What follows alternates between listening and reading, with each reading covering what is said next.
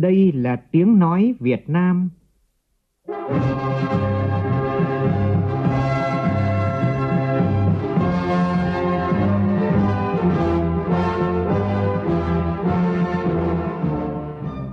là tiếng nói Việt Nam, phát thanh từ Hà Nội, thủ đô nước Cộng hòa xã hội chủ nghĩa Việt Nam.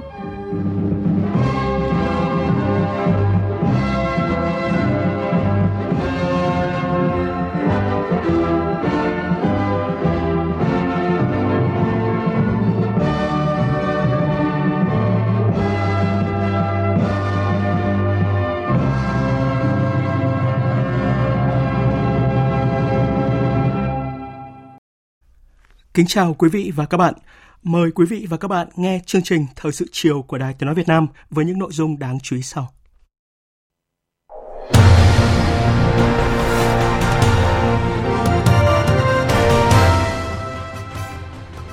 Thủ tướng Phạm Minh Chính yêu cầu ưu tiên cao nhất cả nước dồn tổng lực để hỗ trợ tỉnh Bắc Ninh và Bắc Giang chống dịch COVID-19 và bảo đảm sản xuất kinh doanh, phát triển kinh tế. Trong khi đó, trước bối cảnh dịch COVID-19 có những diễn biến rất nghiêm trọng, Bộ Y tế yêu cầu các tỉnh, thành phố tăng năng lực cấp cứu, hồi sức tích cực điều trị bệnh nhân.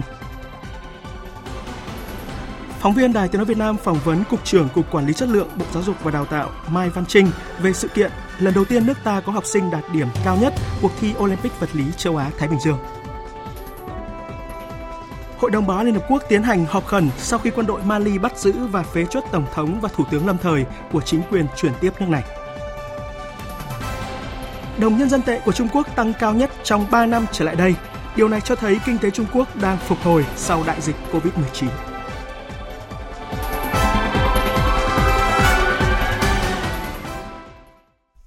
Bây giờ là nội dung chi tiết.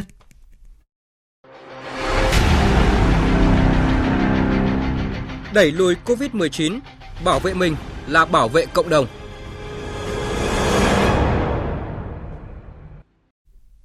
Phát biểu tại cuộc họp trực tuyến với hai tỉnh Bắc Giang và Bắc Ninh ngày hôm nay, Thủ tướng Phạm Minh Chính nhấn mạnh mục tiêu cao nhất hiện nay là tập trung đẩy lùi dịch COVID-19 ở hai địa phương này. Cùng dự cuộc họp ở điểm cầu Bắc Giang có Phó Thủ tướng Vũ Đức Đam, trưởng ban chỉ đạo phòng chống dịch COVID-19. Phản ánh của phóng viên Vũ Khuyên. Phát biểu kết luận phiên họp, Thủ tướng Phạm Minh Chính nhấn mạnh diễn biến dịch đang phức tạp, chủng mới virus là có thể khuếch tán rộng hơn, độ nguy hiểm tăng lên. Những ngày tới sẽ có thêm một số ca nhiễm trong khu vực đang giãn cách, cách ly. Nguy cơ lây lan ra ngoài là rất cao nếu chúng ta không có các biện pháp quyết liệt, mạnh mẽ và hiệu quả hơn nữa. Tình hình hai tỉnh vừa qua lây nhiễm là ở khu công nghiệp lây ra cộng đồng và từ cộng đồng lây vào khu công nghiệp, vì hai khu vực này gắn kết với nhau. Nguồn lây bệnh từ hai tỉnh này lại xuất phát từ hai bệnh viện ở tuyến đầu trung ương, như vậy là pháo đài chống dịch đã bị thủng. Từ đây chúng ta phải rút kinh nghiệm, phải xử lý như thế nào để không xảy ra lây nhiễm. Bộ Y tế kiểm điểm rút kinh nghiệm và xem xét trách nhiệm của hai bệnh viện tuyến trung ương để dịch lây lan do cộng đồng tại khâu nào. Thủ tướng cũng chỉ ra việc chính quyền ở một số địa phương chưa nắm chắc tình hình. Một số bộ ngành thiếu chủ động tích cực trong việc hỗ trợ, phối hợp, chưa quyết liệt, chưa chặt chẽ, hiệu quả chưa cao, cần tìm ra và chỉ rõ nguyên nhân, những hạn chế bất cập để chúng ta lãnh đạo chỉ đạo cho tốt. Thủ tướng nhấn mạnh, mục tiêu cao nhất hiện nay là tập trung đẩy lùi dịch ở hai tỉnh này.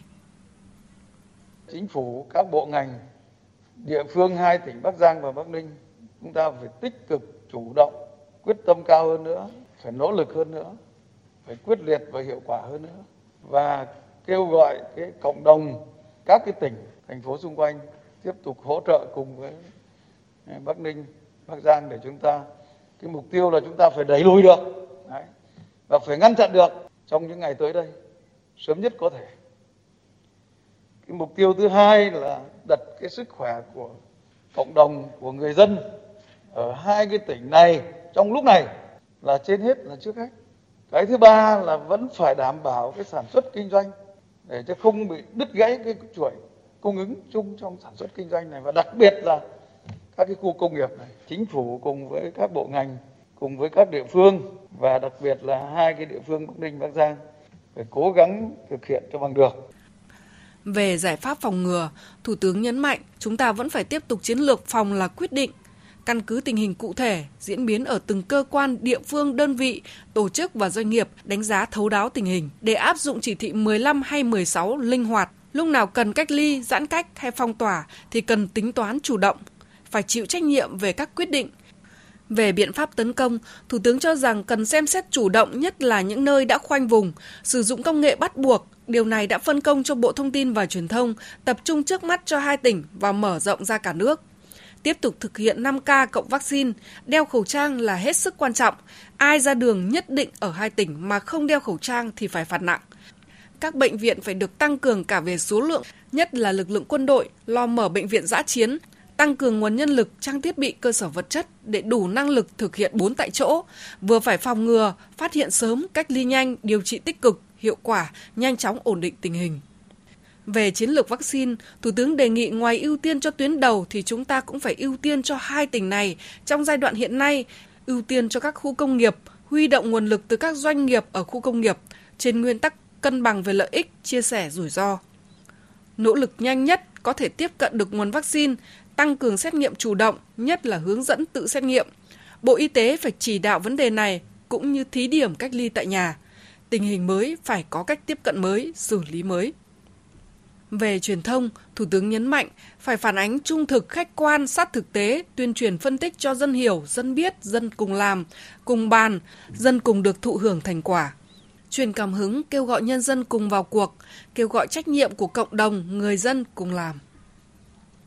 Về tổ chức thực hiện, Bộ Y tế, Bộ Quốc phòng, Bộ Công an, Bộ Ngoại giao tăng cường kiểm soát nhập cảnh vào hai tỉnh, giúp đỡ về cơ sở y tế, nguồn nhân lực, ba bộ này góp phần quan trọng vào việc tiếp cận nguồn vaccine, nhất là cho hai tỉnh.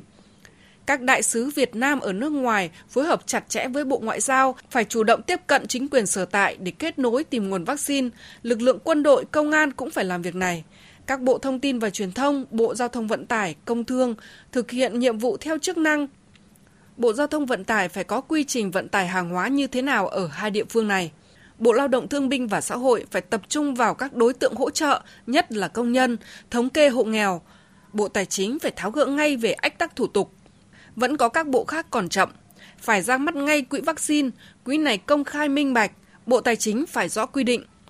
Các địa phương lân cận như Hải Phòng, Thái Nguyên, Hà Nội phối hợp hai tỉnh về nguồn lực, kinh nghiệm, cách làm. Thủ tướng chỉ đạo. Liên quan đến vấn đề sản xuất kinh doanh, thì các bộ ngành liên quan tập trung tháo gỡ khó khăn sản xuất kinh doanh. Như là bộ công thương, bộ giao thông vận tải, bộ nông nghiệp, bộ lao động thương binh xã hội trên sở chức năng nhiệm vụ thì các ông chí tập trung vào đây.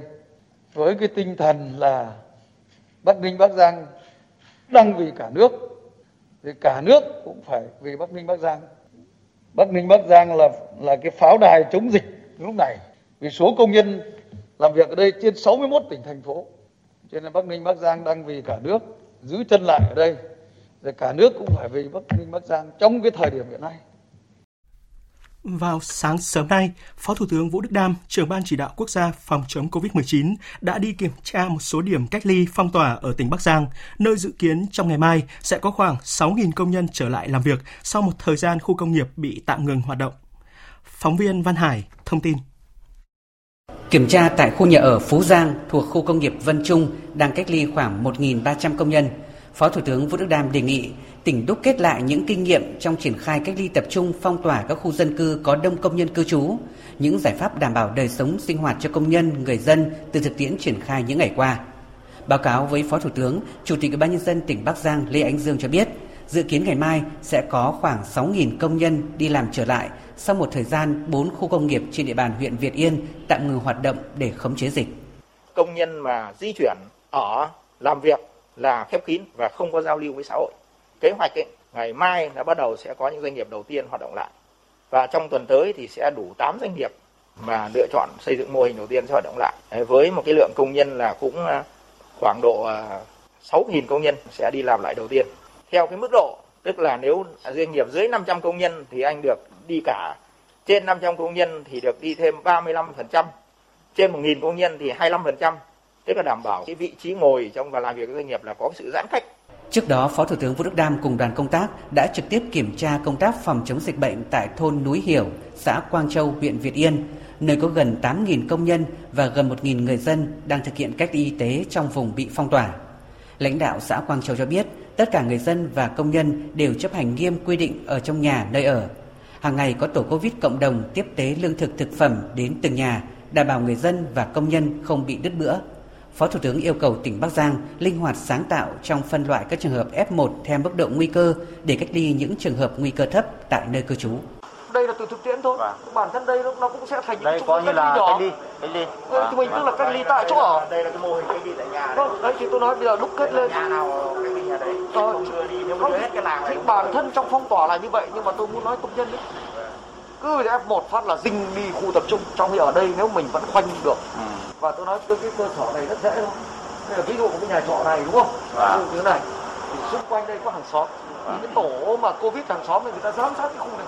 Vâng covid cộng đồng mà covid cộng đồng Bộ Y tế trưa nay ghi nhận thêm 40 ca mắc mới COVID-19 trong nước, trong đó tại Bắc Giang có 27 ca, Bắc Ninh 4 ca, Hà Nội 6 ca, Điện Biên, Hải Dương và Bệnh viện Bệnh nhiệt đới Trung ương cơ sở 2, mỗi nơi 1 ca. Như vậy, trong sáng nay, Bộ Y tế đã công bố thêm tổng cộng 120 ca mắc mới COVID-19. Số ca nhiễm cộng đồng tính từ ngày 27 tháng 4 đến nay sắp chạm mốc 3.000 ca ở 30 tỉnh, thành phố. Và hôm nay, nước ta đã ghi nhận ca tử vong vì COVID-19 thứ 45. Đó là nữ bệnh nhân số 3760, 67 tuổi ở huyện Thuận Thành, tỉnh Bắc Ninh. Nguyên nhân tử vong được xác định do sốc nhiễm khuẩn, viêm phổi do nhiễm virus SARS-CoV-2, suy tim trên bệnh nhân tăng huyết áp, suy giáp, đái tháo đường và béo phì. Trước bối cảnh dịch COVID-19 có những diễn biến rất nghiêm trọng, Thứ trưởng Bộ Y tế Nguyễn Trường Sơn vừa đề nghị các tỉnh, thành phố tăng năng lực cấp cứu, hồi sức tích cực, điều trị bệnh nhân. Yêu cầu được đưa ra trong công điện gửi các tỉnh, thành phố vào ngày hôm nay. Công điện nêu rõ thực tế một số địa phương không có sự chuẩn bị tốt về các điều kiện cấp cứu, hồi sức tích cực nên khi có ca bệnh nặng đã xử lý lúng túng và chuyển tuyến trên, gây áp lực và quá tải cho các bệnh viện tuyến cuối. Coi đây là thách thức nghiêm trọng, Bộ Y tế yêu cầu các tỉnh thành phố khẩn trương củng cố điều kiện cơ sở vật chất, trang thiết bị, phương tiện cấp cứu, đặc biệt là máy thở, hệ thống oxy trung tâm, khí nén, vật tư tiêu hao, thuốc thiết yếu, tăng cường năng lực cấp cứu, hồi sức tích cực tại bệnh viện đa khoa tỉnh, thành phố và các bệnh viện được phân công điều trị COVID-19. Các tỉnh thành phố chưa phát hiện ca COVID-19 lập tức cử ngay các kíp điều trị đào tạo, tập huấn, nâng cao năng lực chẩn đoán điều trị tại các bệnh viện tuyến cuối hoặc đào tạo trực tuyến. Các địa phương cũng cần ra soát lại năng lực điều trị người bệnh COVID-19 của các bệnh viện trên địa bàn, chuẩn bị sẵn sàng các điều kiện để tiếp nhận, cách ly và điều trị người bệnh theo phương châm 4 tại chỗ cần chuẩn bị sẵn sàng phương án phân công ít nhất một bệnh viện trong địa bàn làm bệnh viện giã chiến, căn cứ theo quy mô dân số địa phương. Phóng viên Thạch Hồng đưa tin, ngay sau khi có thông tin một ca dương tính với virus SARS-CoV-2 từng đến làm việc tại tỉnh Sóc Trăng, ngành chức năng của địa phương này đã khẩn trương ra soát, điều tra dịch tễ, truy vết và lấy mẫu xét nghiệm những người có tiếp xúc gần. Sở Y tế Sóc Trăng cho biết là những người được xác định tiếp xúc gần với bệnh nhân mắc COVID-19 đã có kết quả xét nghiệm âm tính lần thứ nhất. Ông Trần Văn Lâu, Chủ tịch Ủy ban nhân dân tỉnh Sóc Trăng cho biết. Tỉnh đã có chỉ đạo để ờ, chi vết ờ, những người tiếp xúc gần rồi đã đã lấy mẫu xét nghiệm rồi đều âm tính hết. Bây à. giờ mình tiếp tục tiếp tục cách ly tại nhà cho đủ thời gian rồi mình ờ, xét nghiệm tiếp. Về các hoạt động hỗ trợ các địa phương chống dịch COVID-19, vào sáng nay, đội phản ứng nhanh của bệnh viện Trợ Rẫy Thành phố Hồ Chí Minh đã lên đường chi viện cho tỉnh Bắc Giang. Đội phản ứng nhanh đi Bắc Giang lần này gồm 13 thành viên, trong đó có 6 bác sĩ và các điều dưỡng kỹ thuật viên từ các khoa hô hấp, cấp cứu, hồi sức cấp cứu, tim mạch, truyền nhiễm và các khoa cận lâm sàng khác. Tất cả đều là những người có năng lực chuyên môn cao từng chi viện cho các tỉnh thành miền Trung và miền Nam trong những đợt dịch COVID-19 trước đây. Lực lượng này sẽ tiếp ứng kịp thời cho Bắc Giang khi có các tình huống xảy ra như bệnh nhân COVID-19 phải cấp cứu, lọc máu, hỗ trợ phổi nhân tạo, EMECO. Cùng với sự chi viện đến từ các bệnh viện khác như Bệnh viện Bạch Mai, Bệnh viện Bệnh nhiệt đới Trung ương, đội ngũ y bác sĩ của Bệnh viện Trợ Rẫy sẽ dốc toàn lực giúp tỉnh Bắc Giang điều trị tốt cho các ca mắc COVID-19 và hạn chế tối đa trường hợp tử vong. Vào sáng nay tại Hà Nội, Ban tuyên giáo Trung ương tổ chức lễ phát động quyên góp ủng hộ quỹ phòng chống COVID-19.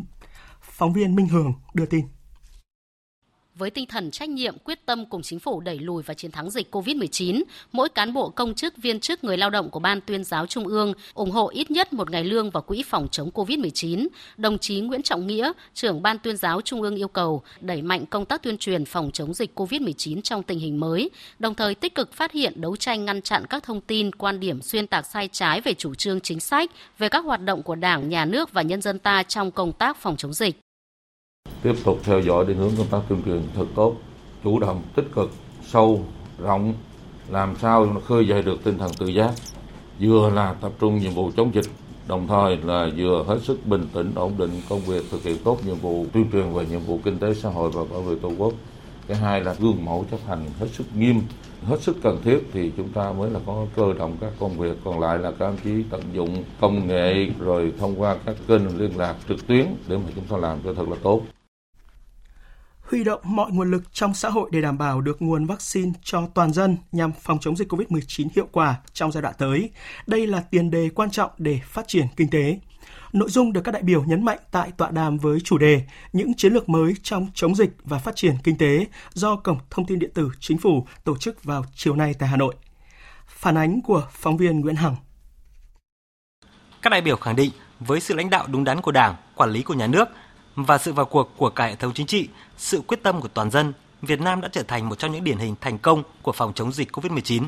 Qua đó đã trở thành một điểm đến an toàn và tin cậy, sự lựa chọn hàng đầu của các nhà đầu tư kinh doanh nước ngoài. Tuy nhiên, từ đầu năm đến nay, dịch COVID-19 đã bùng phát trở lại với tốc độ lây lan nhanh hơn và nguy hiểm hơn, đã và đang là thách thức rất lớn đối với đất nước. Dịch lây lan rộng đã tấn công vào các khu công nghiệp trong nước, có thể gây nguy cơ làm đứt gãy chuỗi cung ứng, Chủ tịch Phòng Thương mại và Công nghiệp Việt Nam Vũ Tiến Lộc cho rằng mục tiêu tăng trưởng kinh tế năm nay là 6,7% sẽ khó đạt được. Trong bối cảnh hiện nay, cần chủ động tích cực để có thể vừa phòng chống dịch bệnh, vừa sống chung với dịch. Và chúng tôi cho rằng cái quan điểm về cái việc thực hiện một cách chủ động, một cách tích cực để có thể vừa ưu tiên phòng chống dịch bệnh nhưng vẫn duy trì được cái phát triển kinh tế xã hội để lo cái sinh kế của người dân cũng là vô cùng quan trọng. Đây là một cái thách thức rất lớn nó đòi hỏi phải có một cái sự vào cuộc một cái sự đồng tâm của cả hệ thống chính trị cần một cái hệ thống các cái chính sách các biện pháp hết sức linh hoạt linh hoạt trong cái cách điều hành phát triển kinh tế trong ứng phó với dịch bệnh cái giai đoạn hiện nay trong phòng chống dịch bệnh là chủ động tích cực là chủ động tiến công tăng cường cái khả năng thích ứng và sống chung với dịch các chuyên gia kinh tế cũng cho rằng để hoàn thành mục tiêu kép vừa tiếp tục chống dịch vừa phát triển kinh tế thì cần thực hiện nhiều đột phá trong việc rà soát các quy định về đầu tư công, tháo gỡ điểm nghẽn giúp các ngành địa phương sớm tiếp cận được nguồn vốn và thúc đẩy giải phóng mặt bằng để kêu gọi thu hút đầu tư. Chính sách tài khóa, chính sách tiền tệ cũng phải được cải cách triệt để nhằm khơi thông nguồn vốn cho lực lượng là đầu tàu của nền kinh tế sớm khôi phục và phát triển.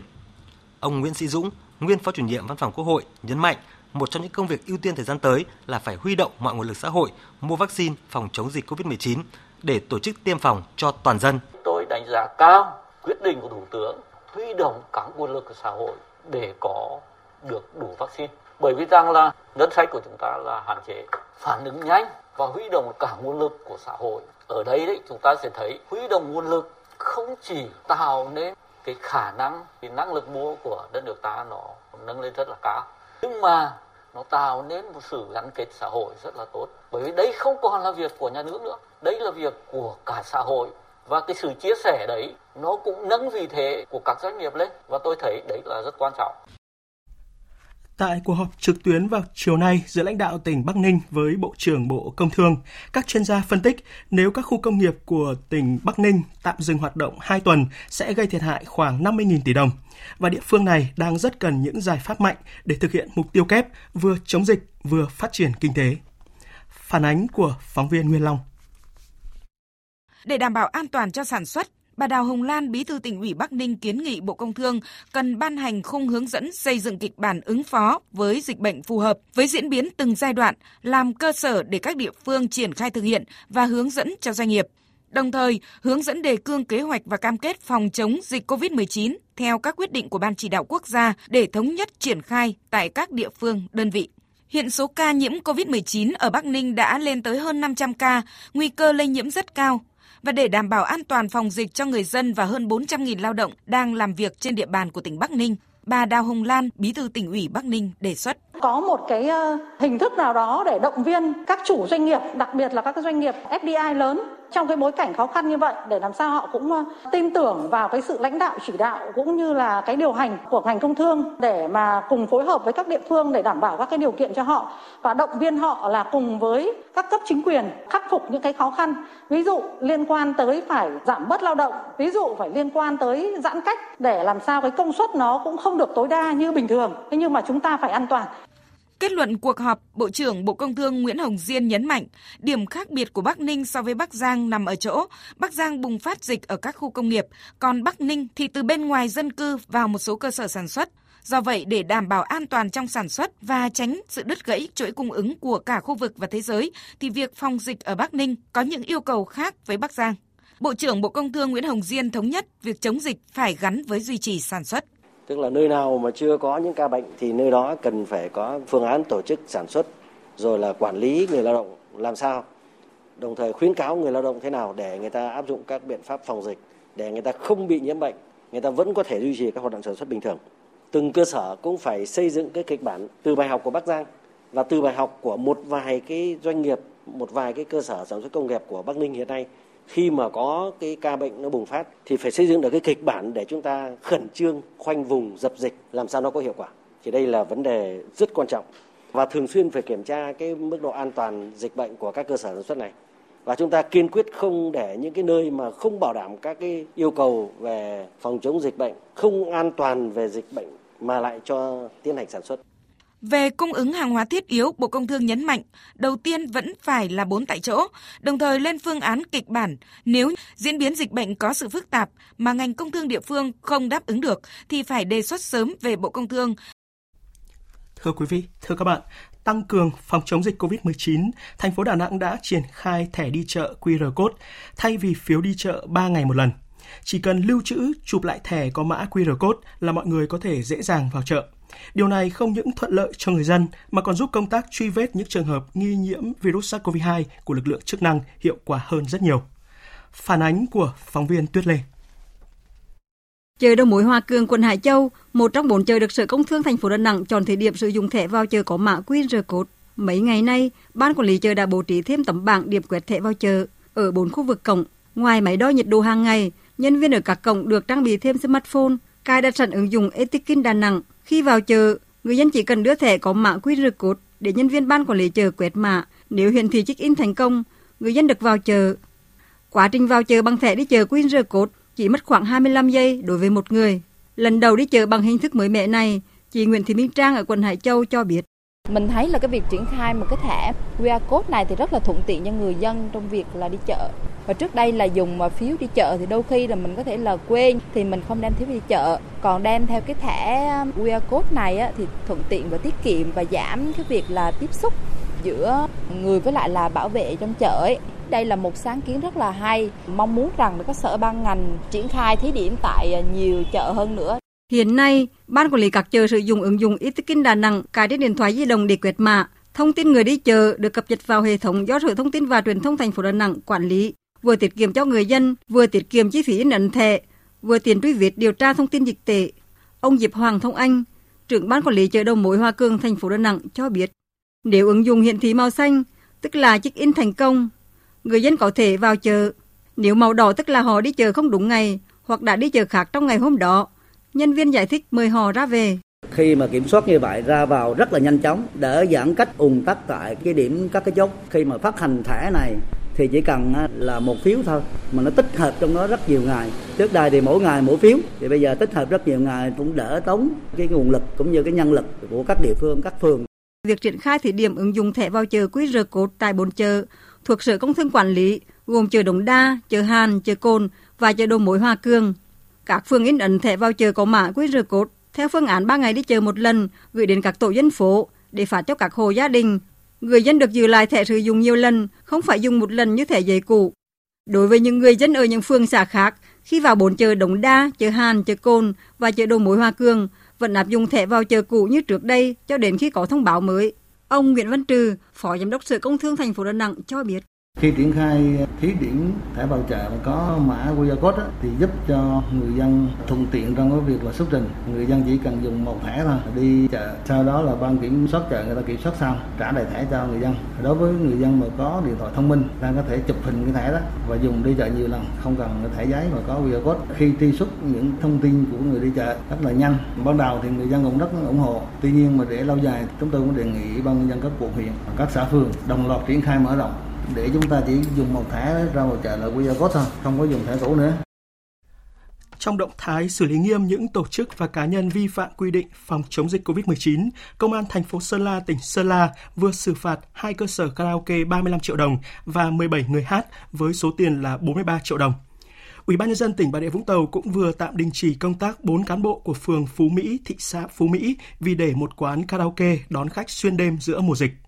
Phóng viên Lưu Sơn đưa tin. Để phòng chống dịch COVID-19, Ủy ban Nhân dân tỉnh Bà Rịa Vũng Tàu có văn bản tạm dừng các loại hình kinh doanh dịch vụ như karaoke, bar, vũ trường. Song rạng sáng ngày 23 tháng 5, quán karaoke Trống Đồng ở số 11 Phạm Ngọc Thạch, thị xã Phú Mỹ bất chấp lệnh cấm ngang nhiên hoạt động và đón khách vào chơi xuyên đêm. Phó Chủ tịch Ủy ban Nhân dân tỉnh Bà Rịa Vũng Tàu Trần Văn Tuấn cho biết, hiện nay Công an tỉnh Bà Rịa Vũng Tàu đang phối hợp với thị xã Phú Mỹ tổ chức điều tra xác minh vụ việc, Trước mắt, Bà Rịa Vũng Tàu quyết định tạm đình chỉ công tác 4 cán bộ phường Phú Mỹ để phục vụ xác minh vụ việc. Công an tỉnh cũng đã chỉ đạo cho công an Phú Mỹ rồi thị xã Phú Mỹ cũng làm quyết liệt khi phát hiện ra vấn đề. Nếu đúng vi phạm về cái quy định phòng chống dịch thì xử lý nghiêm theo quy định pháp luật không loại trừ trường hợp nào. Trước mắt thì hiện nay đã tạm đình chỉ ờ, công tác đối với đồng chí phó chủ tịch phụ trách lĩnh vực đồng chí phó công an đồng chí cảnh sát khu vực và đồng chí công chức phụ trách lĩnh vực văn hóa xã hội đó. Thời sự VOV tin cậy, hấp dẫn. Kỷ niệm 110 năm ngày Bác Hồ ra đi tìm đường cứu nước và 80 năm ngày người về nước trực tiếp lãnh đạo cách mạng Việt Nam. Vào sáng nay tại Hà Nội diễn ra hội thảo khoa học cấp quốc gia với chủ đề Hồ Chí Minh với hành trình hiện thực khát vọng độc lập dân tộc và chủ nghĩa xã hội – Tới dự có Ủy viên Bộ Chính trị, Giám đốc Học viện Chính trị Quốc gia Hồ Chí Minh, Chủ tịch Hội đồng Lý luận Trung ương Nguyễn Xuân Thắng, Bí thư Thành ủy Thành phố Hồ Chí Minh Nguyễn Văn Nên, Bí thư Trung ương Đảng, Trưởng ban Tuyên giáo Trung ương Nguyễn Trọng Nghĩa cùng đông đảo các nhà khoa học, các nhà nghiên cứu. Phản ánh của phóng viên Lại Hoa.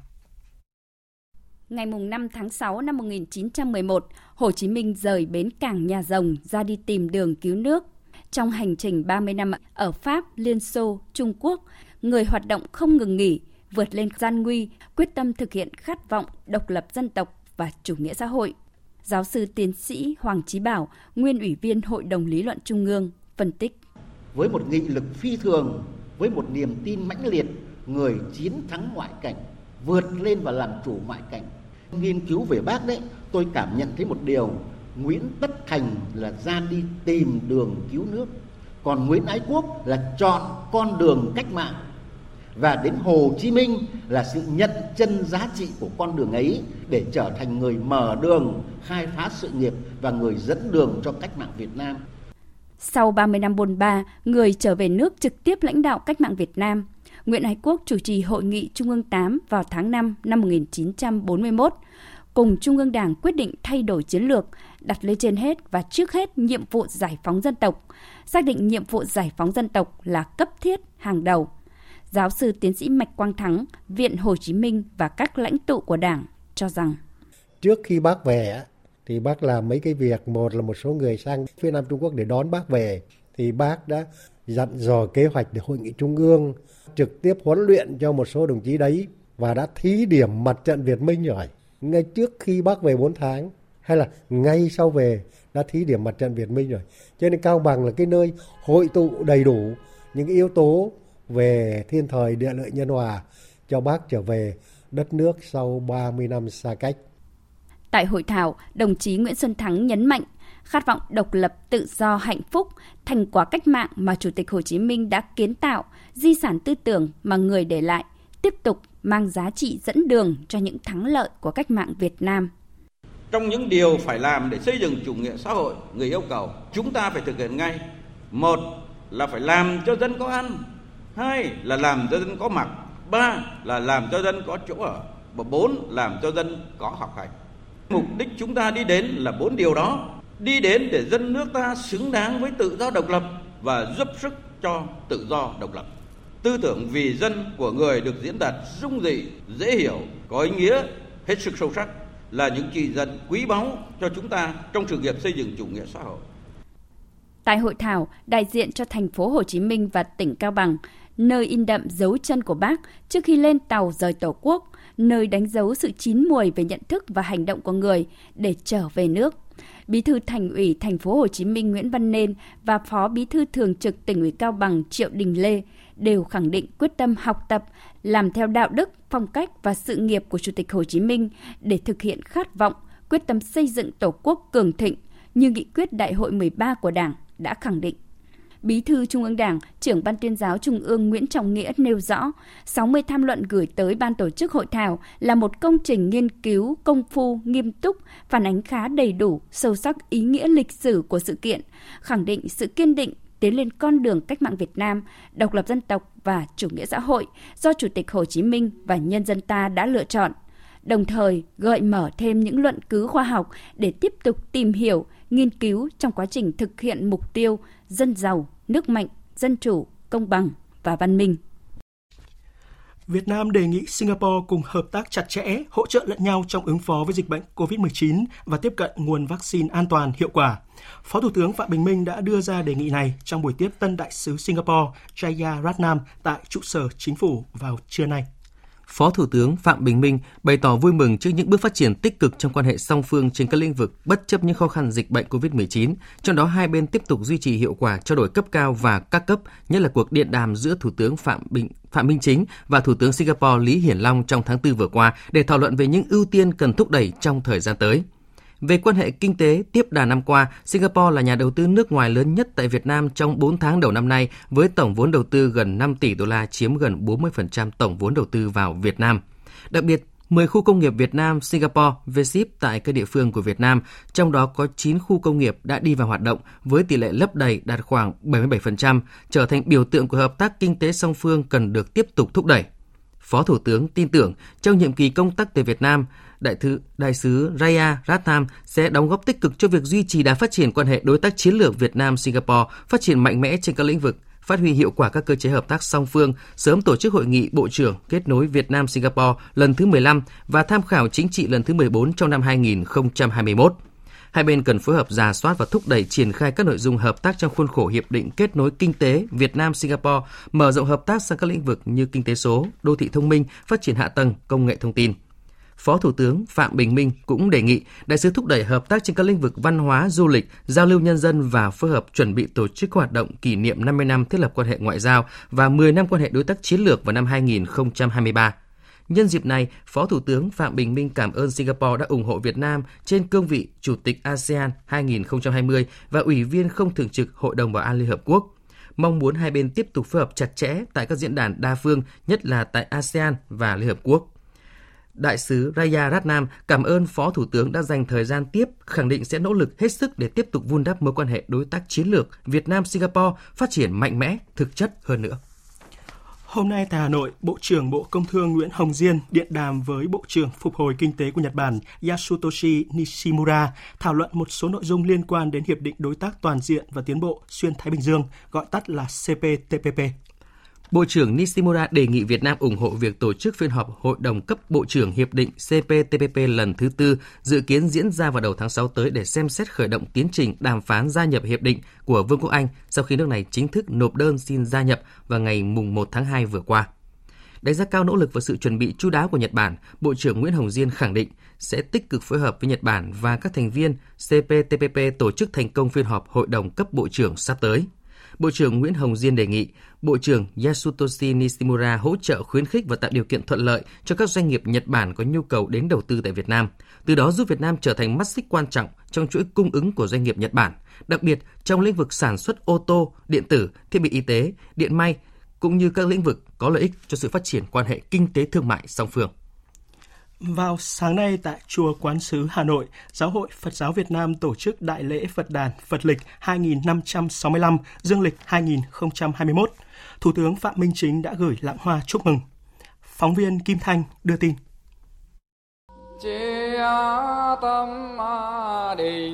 Đúng 8 giờ sáng nay, nhân ngày rằm tháng 4 âm lịch tức ngày 26 tháng 5 dương lịch, Đại lễ Phật đản Phật lịch 2565 dương lịch 2021 chính thức khai lễ tại Chùa Quán Sứ, trụ sở của Trung ương Giáo hội Phật giáo Việt Nam. Nghi thức được các chư tôn Đức Tăng Ni, Hội đồng trị sự tổ chức riêng và truyền trực tiếp đến khu Tam Bảo cho các Phật tử có mặt tại chùa, phát sóng trực tuyến trên kênh mạng xã hội của Giáo hội Phật giáo Việt Nam và trên kênh truyền hình An Viên đến Phật tử cả nước. Do tình hình dịch bệnh phức tạp nên tất cả Phật tử đến dự lễ đều thực hiện nghiêm quy tắc 5K và thực hành nghi lễ với lòng thành kính. Theo Thượng tọa Thích Đức Thiện, Tổng Thư ký, Phó Chủ tịch Hội đồng Trị sự Trung ương Giáo hội Phật giáo Việt Nam, À, Giáo hội Phật giáo Việt Nam chủ động là đưa ra cái ứng dụng là tắm Phật online ở trên ờ, mạng xã hội Phật giáo Buddha và với một cái thông điệp là tắm Phật online nhân hai công đức à, chúng ta vừa thực hiện cái lòng thành kính của mình dâng lên à, Đức Thích Ca Tử Phụ trong ngày đản sinh của ngài À, đồng thời khi mà chúng ta niệm danh hiệu của ngài và tắm Phật thì mạng xã hội Phật giáo Buddha sẽ công đức 10.000 à, đồng đưa vào quỹ phòng chống dịch bệnh Covid của giáo hội à, và Giáo hội Phật giáo Việt Nam sẽ trao cho Ủy ban Trung mặt trận Tổ quốc Việt Nam cụ thể là ủng hộ cho quỹ uh, mua vaccine. Kiểm tra tiến độ thi công dự án nâng cấp cải tạo một số hạng mục tại bãi rác Khánh Sơn vào sáng nay, ông Nguyễn Văn Quảng, Bí thư Thành ủy Đà Nẵng đề nghị cơ quan chức năng của thành phố cũng như chủ đầu tư tập trung thao gỡ vướng mắc, đẩy nhanh tiến độ, đưa dự án vào hoạt động, giải quyết tình trạng quá tải tại bãi rác Khánh Sơn hiện nay. Phóng viên Đình Thiệu đưa tin. Dự án nâng cấp cải tạo một số hạng mục tại bãi rác Khánh Sơn do Ban Quản lý Dự án Đầu tư xây dựng hạ tầng và phát triển đô thị Đà Nẵng làm chủ đầu tư. Phạm vi gần 40 ha tại quận Liên Triệu, tổng mức đầu tư hơn 180 tỷ đồng từ nguồn ngân sách thành phố. Dự án hoàn thành sẽ xử lý rác thải của thành phố Đà Nẵng trong thời gian chờ dự án khu liên hợp xử lý chất thải rắn mới. Theo ông Nguyễn Hữu Nhật, Phó Giám đốc Ban Quản lý Dự án Đầu tư xây dựng và hạ tầng và phát triển đô thị Đà Nẵng, dự án còn vướng một số ngôi mộ tại khu nghĩa địa âm linh khoảng 3.000 m2 chưa di dời. Hôm nay là vướng một số cái mộ âm linh thì ủy ban đang ờ, theo duyệt cái vị trí ờ, xây cái nhà linh thì sẽ dời và có mặt bằng thì ban sẽ triển khai làm. Cái thứ hai là một cái đoạn đường bao. Hôm nay là nó vướng cái đá góc nó quá cứng. Cũng đã trình xin dùng phương pháp khoan nổ mình. Hiện nay là sở công thương là đã thống nhất rồi. Ngày 27 sẽ tiến hành nổ đá và sẽ hoàn thành cái đoạn đường còn lại trong vòng 15 ngày là sẽ dứt điểm cái học rác số 6. Ông Nguyễn Văn Quảng, Bí thư Thành ủy Đà Nẵng biểu dương quận Liên Triều đã rất trách nhiệm trong tập trung tháo gỡ vướng mắc giải phóng mặt bằng, đồng thời đề nghị chính quyền địa phương tập trung xử lý các vướng mắc còn lại. Ban quản lý nhà đầu tư tập trung thi công sớm đưa dự án vào sử dụng. Tôi đề nghị là quận là triển khai sớm cái vị trí để di rời, để chúng ta giải quyết dứt điểm phần cái mộ âm linh này chuyển ra ngoài để đảm bảo về mặt tâm linh cho bà con. Trong lúc di chuyển thì tôi đề nghị là thống nhất cái phương án tiếp tục cho thi công trên công trường và tôi đề nghị ban quản lý tiếp tục có cái cam kết về mặt tiến độ riêng về cái việc nổ mìn phá đá nhưng cái việc tổ chức thi công triển khai đấy là phải tuyệt đối đảm bảo an toàn Thưa quý vị, thưa các bạn, như chúng tôi đã thông tin, tại kỳ thi Olympic vật lý châu Á Thái Bình Dương mới đây, tất cả 8 học sinh của đội tuyển quốc gia nước ta đều đoạt giải và đặc biệt là lần đầu tiên nước ta có học sinh đạt điểm cao nhất tại kỳ thi này. Theo Bộ Giáo dục và Đào tạo thì đây là tiền đề quan trọng để chúng ta kiên trì từng bước thực hiện mục tiêu học thật, thi thật và nhân tài thật. Phóng viên Lê Thu đã phỏng vấn ông Mai Văn Trinh, Cục trưởng Cục Quản lý Chất lượng Giáo dục Bộ Giáo dục và Đào tạo về nội dung này. Mời quý vị và các bạn cùng nghe. Thưa ông Mai Văn Trinh, đội tuyển Việt Nam dự thi Olympic vật lý châu Á Thái Bình Dương năm 2021 này thì đã giành được những cái kết quả xuất sắc. Trong đó thì có hai huy chương vàng, một huy chương bạc, ba huy chương đồng và hai bằng khen. Đặc biệt là đoàn Việt Nam còn có thí sinh đạt điểm cao nhất của kỳ thi và thành tích xuất sắc ở phần thi thực hành. Cái kết quả này thì nói lên điều gì thưa ông? Đội tuyển của chúng ta gồm có 8 học sinh thì cả 8 em đều đạt ừ, đoạt giải. Đặc biệt là chúng ta có em Nguyễn Mạnh Quân. Ngoài việc là giành huy chương vàng thì còn giành hai cái giải đặc biệt. Thứ nhất đó là đạt cái giải là học sinh có kết quả cao nhất của kỳ thi. Và cái giải thứ hai đó là học sinh đạt điểm thực hành cao nhất của kỳ thi.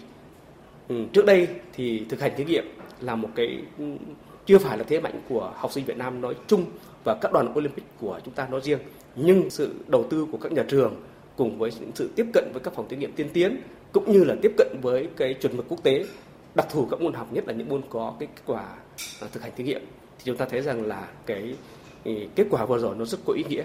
Nó nói lên rằng học sinh Việt Nam của chúng ta không chỉ là thuần thục, không chỉ giỏi về lý thuyết, mà kể cả những kỹ năng thực hành, kể cả là thực hành ở mức độ bậc cao với những cái môn khoa học thực nghiệm thì chúng ta cũng hoàn toàn có thể tiệm cận, tiệm cận và thậm chí là đạt kết quả cao nhất của một cái kỳ thi có uy tín và cái thách thức lớn như vậy. Vâng, vì dịch Covid-19 nên là năm nay chúng ta phải dự thi bằng hình thức trực tuyến. Vậy ông có thể cho biết là qua quá trình chuẩn bị cho kỳ thi này thì các em đã gặp những cái khó khăn gì ạ? Thì đội tuyển vật lý châu Á Thái Bình Dương của chúng ta tiếp xúc với các cái phòng thí nghiệm hiện đại hay là trao đổi giao lưu với các cơ sở giáo dục hay các viện nghiên cứu không thể thực hiện một cách nó thuận lợi như những năm vừa rồi. Nhưng năm nay chúng ta vẫn đạt kết quả xuất sắc. Điều này nó thể hiện rằng là cái sự chuẩn bị và đặc biệt là cái kiến thức, cái kỹ năng của đội tuyển các em học sinh của chúng ta cả 8 em đều đã được chuẩn bị rất là tốt và tôi cho rằng là cái thành tích này trong cái điều kiện của dịch Covid-19 thì nó càng có ý nghĩa rất là tốt. Chúng ta đã cố gắng đạt cái mục tiêu kép vừa bảo đảm an toàn phòng chống dịch nhưng mà vẫn thi đua dạy tốt học tốt và đây là một trong những kết quả minh chứng cho cái mục tiêu này của Bộ Giáo dục và Đào tạo. Không chỉ trong năm nay hay đối với một đội tuyển Olympic vật lý mà trong thời gian qua thì các đội tuyển Olympic của Việt Nam liên tục đoạt được những giải thưởng ở các kỳ thi quốc tế. Phải chăng là từ cái kết quả này cho thấy là những cái chính sách để mà nâng cao chất lượng giáo dục, nhất là đối với việc tuyển chọn và bồi dưỡng nhân tài của chúng ta đã đi đúng hướng thưa ông? Kết quả của các kỳ thi Olympic vật lý cũng như là các Olympic các môn văn hóa ở khu vực châu Á và quốc tế những năm nay là liên tục là chúng ta phát triển theo cái chiều hướng là năm sau kết quả tốt hơn năm năm trước. Đây là một tín hiệu rất là đáng mừng. Nó thể hiện một cái sự nâng cao về chất lượng, ổn định, bền vững và điều đó chỉ có được nếu như trên cơ sở là chúng ta làm tốt cái giáo dục đại trà và chúng ta có một cái sự đầu tư, có một cái sự uh, uh, tiếp cận đúng hướng đối với mũi học sinh mũi nhọn mà đây là học sinh giỏi thì cái kết quả này trước hết là phụ kết quả của các nhà trường. Thứ hai là của các địa phương và bao trùm được cái điều đó đó là cái tinh thần chỉ đạo của bộ giáo dục và đào tạo. Trên cái quan điểm là chúng ta kiên trì cái mục tiêu rằng là làm tốt cái chất lượng đại trà để trên cơ sở đó chúng ta làm tốt cái việc phát hiện, bồi dưỡng cái mũi nhọn. Và đây cũng là những cái bước để chúng ta kiên trì từng bước để chúng ta thực hiện cái mục tiêu, đó là học thật thi thật và nhân tài thật thì cái kết quả của Olympic ừ, vật lý vừa rồi cũng như là của những năm vừa qua và tới đây chúng ta sẽ có những cái cuộc thi Olympic ừ, vật lý quốc tế khác nó cũng sẽ là một trong những cái minh chứng ừ, những con số biết nói cho cái mục tiêu này và chúng ta tiếp tục phải làm chứ không phải là dừng ở đây. Vâng xin cảm ơn ông Mai Văn Trinh.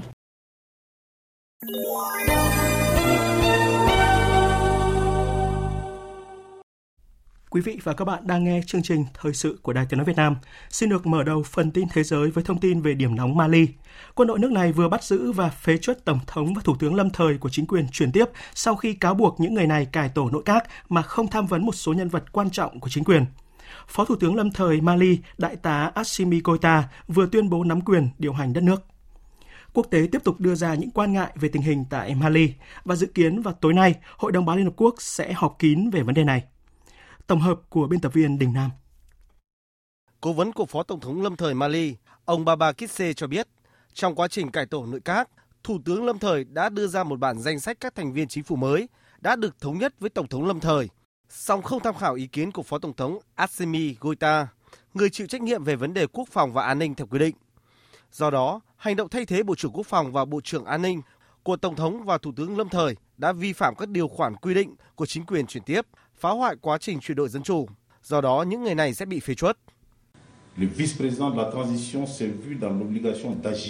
Phó Tổng thống lâm thời không có lựa chọn nào khác ngoài việc can thiệp để bảo vệ các quy định của chính quyền chuyển đổi, cả Tổng thống và Thủ tướng và những người có liên quan sang một bên.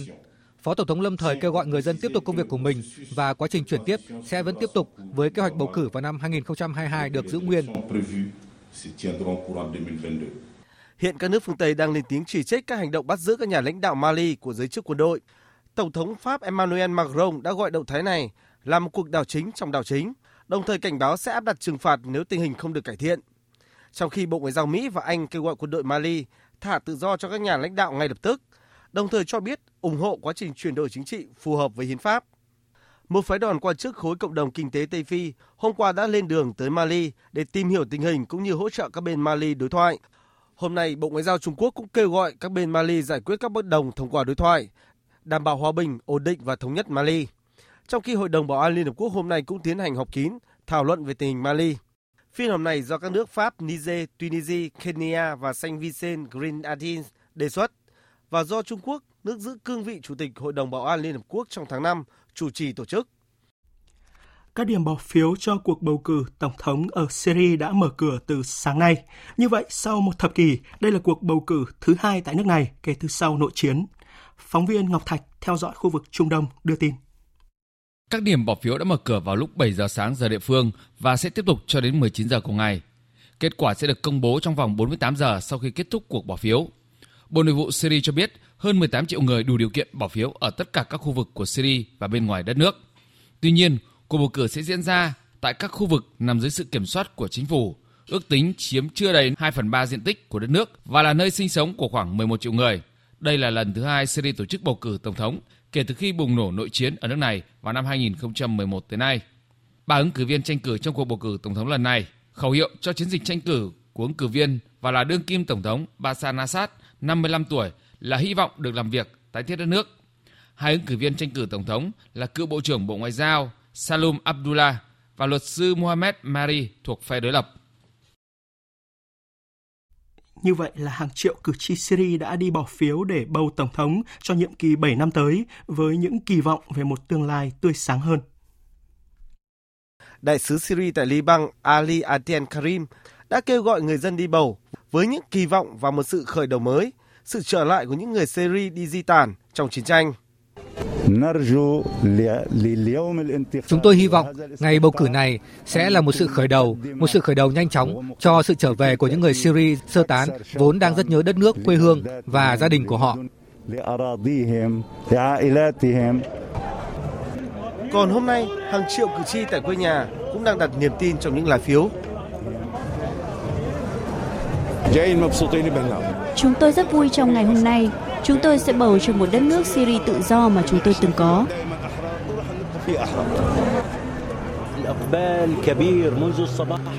Từ sáng sớm, cử tri Syria đi bầu rất đông. Bạn sẽ thấy tỷ lệ cử tri đi bầu sẽ cao. Nó chứng tỏ mong muốn của chúng tôi được thực hiện nghĩa vụ công dân với một quốc gia. Tôi sẽ bầu cho đương kim tổng thống bởi ông ấy đã ở với chúng tôi trong 10 năm chiến tranh xung đột. Chúng tôi cảm nhận được sự an toàn khi có ông ấy. Chúng tôi cần ông ấy tiếp tục lãnh đạo. Chính phủ của Tổng thống Syria Bashar al-Assad thực tế đang chiếm được nhiều cảm tình của người dân. Giới phân tích cho rằng nhiều khả năng vị Tổng thống sinh năm 1965 của Syria này sẽ tiếp tục lãnh đạo đất nước thêm 7 năm nữa sau khi đã nắm quyền 21 năm. Dự kiến, cuộc bỏ phiếu sẽ kết thúc vào 19 giờ tối nay theo giờ địa phương. Tuy nhiên, chính quyền một số tỉnh cho biết thời gian bỏ phiếu có thể sẽ kéo dài thêm 5 giờ đồng hồ. Hôm nay, đồng nhân dân tệ của Trung Quốc đã tăng lên mức cao nhất trong vòng 3 năm trở lại đây, dấu hiệu cho thấy là nền kinh tế của nước này đang trên đà phục hồi sau đại dịch COVID-19. Phóng viên Đinh Tuấn thường trú tại Trung Quốc đưa tin. Theo tỷ giá mới được công bố ngày hôm nay, đồng nhân dân tệ của Trung Quốc đã vượt mốc 6.4 lên mức kỷ lục 1 đô la Mỹ đổi 6,3961 nhân dân tệ. Đây cũng là mức cao nhất của đồng nhân dân tệ kể từ tháng 6 năm 2018 đến nay. Ông Đường Kiến Vĩ, chuyên gia nghiên cứu Trung tâm Tài chính của Ngân hàng Giao thông Trung Quốc cho rằng, dịch COVID-19 là nguyên nhân chính khiến tỷ giá đồng nhân dân tệ và đồng đô la Mỹ có những biến động như thời gian vừa qua. Ngoài ra, sự khác biệt về mức độ và phương hướng chính sách tiền tệ của hai nước cũng là nguyên nhân gây ra sự dao động này. Trong khi đó, ông Quản Đào, một nhà phân tích chứng khoán cho rằng, kinh tế Trung Quốc phục hồi và lãi suất của Trung Quốc đang tăng tương đối so với lãi suất của Mỹ là nguyên nhân khiến đồng tiền này tăng mạnh trong thời gian vừa qua. Trước đó, hãng Bloomberg cũng nhận định việc Trung Quốc kiểm soát tốt đại dịch không chỉ hạn chế tối đa ảnh hưởng đối với nền kinh tế nước này mà còn thu hút lượng vốn đầu tư lớn chảy vào. Trên cơ sở đó, niềm tin của nhà đầu tư đối với đồng nhân dân tệ cũng tăng mạnh. Hồi giữa năm 2020, đồng nhân dân tệ từng hạ trở lại mốc 7 nhân dân tệ đổi 1 đô la Mỹ. Tuy nhiên, sau đó đã tăng liên tiếp cho đến nay. Về tình hình dịch COVID-19, theo tin mới nhất chúng tôi vừa cập nhật từ Bộ Y tế thì từ 12 giờ đến 18 giờ chiều nay, nước ta đã ghi nhận thêm 115 ca mắc mới đều ở trong nước. Trong đó Bắc Giang có 39 ca, Bắc Ninh 64 ca, Hà Nội 9 ca, Hải Dương 2 ca và Thái Nguyên 1 ca. Dịch COVID-19 trên thế giới cũng vẫn tiếp tục diễn biến phức tạp khi số ca nhiễm toàn cầu đã tăng lên gần 169 triệu ca, trong đó gần 3 triệu rưỡi người đã tử vong. Việc phân phối không công bằng giữa các quốc gia đang khiến cho tình hình dịch bệnh trở nên khó kiểm soát bởi ở các nước nghèo thì tỷ lệ dân được tiêm phòng vaccine rất thấp, số ca mắc và tử vong tiếp tục tăng cao. Dịch bệnh chỉ có thể được đẩy lùi khi toàn bộ dân số thế giới được tiêm vaccine ngừa COVID-19. Một loạt tín hiệu khả quan phát đi từ các nước có thu nhập cao, đủ khả năng mua và dự trữ vaccine. Manta thông báo 70% dân số trưởng thành của nước này đã được tiêm ít nhất một liều vaccine, trở thành quốc gia châu Âu đầu tiên đạt miễn dịch cộng đồng. Israel tự tin tuyên bố từ ngày 1 tháng 6 sẽ dỡ bỏ gần như toàn bộ các hạn chế phòng dịch COVID-19 vì hơn 58% dân số đã được tiêm chủng và thực tế số ca mắc mới rất thấp. Đức thông báo đã chặt đứt làn sóng lây nhiễm thứ ba, trong khi Anh Pháp bước vào lộ trình từng bước dỡ bỏ phong tỏa, mở cửa nền kinh tế. Ở chiều đối lập, thiếu vaccine để triển khai tiêm chủng tại nhiều nước đang phát triển, dịch bệnh ngày càng xấu đi với số ca mắc tăng chóng mặt ở Ấn Độ, Đông Nam Á, Mỹ Latin. Nhiều nước khác đang chờ mua vaccine hoặc trông chờ vào việc chia sẻ kho dự trữ vaccine đang dư thừa ở các nước giàu. Tại hội nghị thường niên của Tổ chức Y tế Thế giới khai mạc vào hôm qua, Tổng Giám đốc Tổ chức Y tế Thế giới Adhanom Ghebreyesus nêu rõ bất bình đẳng vaccine sẽ đe dọa cuộc chiến đẩy lùi COVID-19 trên toàn cầu. The ongoing vaccine crisis is a scandalous inequity Cuộc khủng hoảng vaccine tiếp diễn như hiện nay là sự bất bình đẳng đáng hổ thẹn, khiến đại dịch còn kéo dài. Hơn 75% số vaccine đã được sử dụng chỉ ở 10 nước. Không một thuật ngữ ngoại giao nào có thể hùng biện rằng một nhóm nhỏ các nước sản xuất và mua đa số vaccine có thể kiểm soát số phận của phần còn lại của thế giới.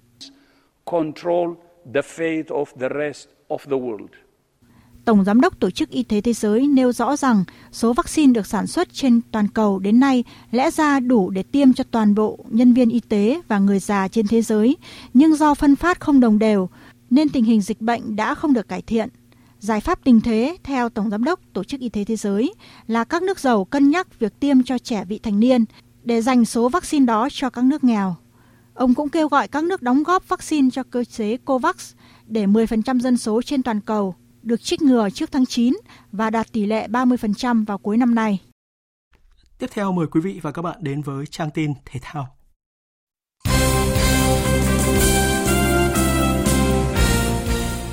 Thưa quý vị và các bạn, chiều nay 26 tháng 5, đội tuyển Việt Nam đã lên đường sang các tiểu vương quốc Ả Rập Thống Nhất UAE, chuẩn bị thi đấu 3 trận còn lại của bảng G vòng loại World Cup 2022 khu vực châu Á. Trước ngày lên đường sang các tiểu vương quốc Ả Rập Thống Nhất làm nhiệm vụ, đội tuyển bóng đá nam quốc gia đã vinh dự đón nhận thư của Chủ tịch nước Nguyễn Xuân Phúc. Trong thư, Chủ tịch nước Nguyễn Xuân Phúc gửi tới đội tuyển quốc gia có đoạn: Những biển cờ sao vàng rực đỏ trong tim người hâm mộ cả nước sẽ như dõi theo, động viên, nâng bước đội tuyển chúng ta và tin rằng dưới sự chỉ đạo của thầy Park và ban huấn luyện, các cầu thủ chiến binh sao vàng thân yêu sẽ càng thêm gắn kết đồng đội, bình tĩnh, tự tin, nỗ lực hết mình rực sáng trong mỗi đường bóng lăn, nâng tầm bóng đá Việt trên đấu trường thế giới. Hãy vững bước tiến lên dưới cờ đỏ sao vàng Tổ quốc thân yêu. Huấn luyện viên Park Hang-seo cùng toàn đội vô cùng xúc động và khẳng định sẽ quyết tâm vượt qua mọi khó khăn, thử thách, hoàn thành nhiệm vụ được giao. Còn vào đêm qua 25 tháng 5, đội tuyển Futsal Việt Nam đã xuất sắc giành tấm vé thứ 24, suất cuối cùng tham dự vòng chung kết giải Futsal Thế giới năm 2021, tổ chức vào tháng 9 tại Litva. Chiến công của đội tuyển Futsal Việt Nam đã nhận được lời chúc mừng của Liên đoàn bóng đá thế giới FIFA. Trên trang Twitter chính thức, FIFA viết chúc mừng Việt Nam, đây sẽ là lần thứ hai liên tiếp họ xuất hiện ở giải bóng đá Futsal World Cup. Trong khi đó, trang chủ của Liên đoàn bóng đá châu Á AFC cũng đưa tin về sự kiện Việt Nam giành vé dự vòng chung kết giải Futsal thế giới. Một kết quả hòa đủ cho Việt Nam vượt qua Liban, đoạt tấm vé vào vòng chung kết World Cup. Việt Nam đã có bàn mở tỷ số ở phút 37. Đoàn phát xử lý khéo léo để lừa bóng qua Ahmad Khendin trước khi hạ gục thủ thành Hussein Handani. Liban sau đó đẩy mạnh tấn công và có bàn gỡ hòa một đều do công của Ali Tnei. Nhưng Việt Nam đã chơi chắc chắn ở những phút còn lại để giữ vững tỷ số hòa một đều và giành vé. Còn tại quê nhà, trận đấu giữa đội tuyển Futsal Việt Nam và Liban thực sự mang đến rất nhiều cảm xúc cho hàng chục triệu khán giả. Quả bóng bạc Futsal Việt Nam Hồ Văn Ý không chỉ cứu nhiều bàn thua cho đội tuyển, làm nản lòng các chân sút của Liban, mà còn là chỗ dựa rất lớn cho các đồng đội Văn Vũ, Đức Hòa, Minh Trí, Đoàn Phát cùng nhau vượt qua đối thủ có thể hình, thể lực to khỏe hơn. Theo nhà báo Minh Hải, yếu tố tạo nên kỳ tích chính là sự hợp lý và tinh thần đồng đội. Điểm mạnh của Việt Nam của chúng ta đây là là sự hợp lý, là tinh thần đồng đội. Đội của chúng ta ngày hôm nay thì thực sự là có quá nhiều những cầu thủ mang lại cho chúng ta một cái cảm giác an toàn mặc dù xem thì xem rất là lo lắng thì hôm nay phải nói là Hồ Văn Ý vẫn giống như trận đấu trước Hồ Văn Ý hôm nay chơi tuyệt hay. Phải nói là bạn đấy đã đóng góp đến 50% cái cái sức mạnh cho chúng ta. Và thực sự là hôm nay bạn ấy cản phá quá nhiều những cái tình huống để cho chúng ta có được cái cơ hội để cho đoàn phát có được cơ hội để tỏa sáng. Ngày hôm nay đoàn phát rồi ờ, Hồ Văn Ý và tất cả những cầu thủ của đội Futsal Việt Nam đều là người đáng được ghi công, đều là người mà xứng đáng được chúng ta tôn vinh là những người hùng của bóng đá Việt Nam. Đây là lần thứ hai Futsal Việt Nam liên tiếp dự World Cup, càng ý nghĩa hơn với sự dẫn dắt của một huấn luyện viên nội. Các học trò của huấn luyện viên Phạm Minh Giang đã khẳng định được bản lĩnh và tinh thần Việt Nam. Thành tích này cũng chính là sự cổ vũ rất lớn về mặt tinh thần cho đội tuyển Việt Nam trước khi bước vào hành trình vòng loại World Cup 2022 cũng tổ chức tập trung tại các tiểu vương quốc Ả Rập Thống Nhất. Bình luận viên Tuấn Anh của kênh Next Sport chia sẻ. Chúng ta chắc chắn là đều ăn mừng cho cái chiến thắng của đội tuyển Việt Nam một trận hòa thôi, nhưng nó cũng như một chiến thắng chúng ta giành vé tham dự vòng chung kết Futsal tại uh, Litva uh, vào tháng 9 này. Tôi hy vọng rằng cái chiến thắng này của đội tuyển Futsal ở Dubai sẽ mang đến những động lực cho đội tuyển Việt Nam của huấn luyện viên Park Hang-seo. Sau đây ít ngày thôi cũng tại Dubai và hy vọng là vận may này sẽ tiếp tục đồng hành cùng với bóng đá Việt Nam trên đất UAE.